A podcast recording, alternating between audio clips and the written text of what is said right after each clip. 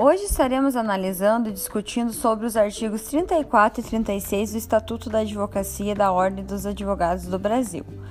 O Estatuto da Advocacia da OAB é o alicerce fundamental ao profissional da advocacia, servindo como elemento norteador em defesa de suas prerrogativas, expondo os deveres inerentes ao exercício adequado da profissão, com o intuito de aperfeiçoar a justiça brasileira. O artigo 34 constitui as infrações disciplinar o caput do artigo 34 inaugura os itens que serão considerados infrações disciplinares no exercício da advocacia.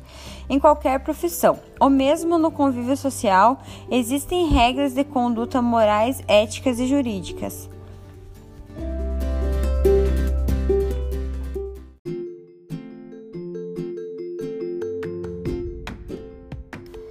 De acordo com os ensinamentos de Celso Antônio Bandeira de Mello, a razão pela qual a lei qualifica certos comportamentos como infrações administrativas e prevê sanções para quem nelas incorra é a de desestimular a prática daquelas condutas censuradas ou constranger o cumprimento das obrigatórias.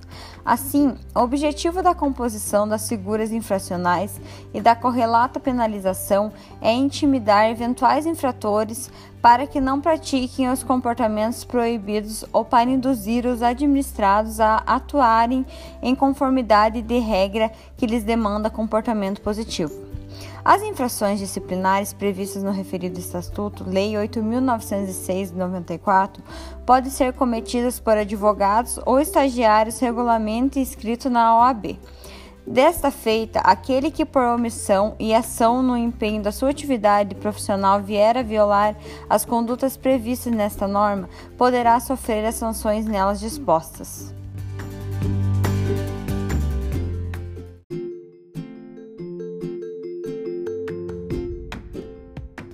Para cada um dos tipos, o Estatuto prevê sanções específicas, artigo 35, quais sejam censura, suspensão, exclusão e multa, sendo a última uma sanção acessória às demais.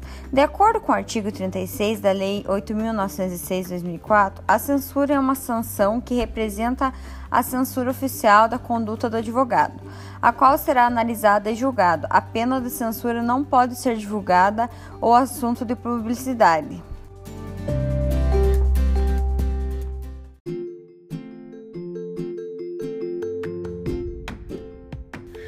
Vamos considerar algumas infrações disciplinares puníveis com censura. Primeiro, a captação de novos clientes por meio de publicidade.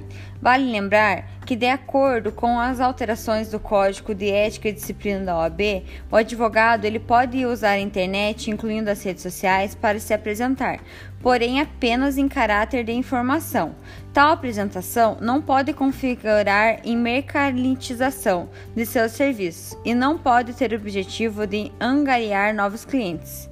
Segundo, Advogar contra a literal disposição da lei, ou seja, o advogado que pleitear contra a orientação pacífica dos tribunais sobre determinado assunto sem informar o seu cliente sobre o inciso da causa, recebendo os honorários. Terceiro, a quebra do sigilo profissional sem justa causa para tanto. Quarto, abandono da causa sem justa causa ou sem o prazo de 10 dias da comunicação de abandono, entre outros. Quinto, infração disciplinar puníveis com suspensão. Esse foi o nosso trabalho apresentado por Jéssica, Melody e Raquel.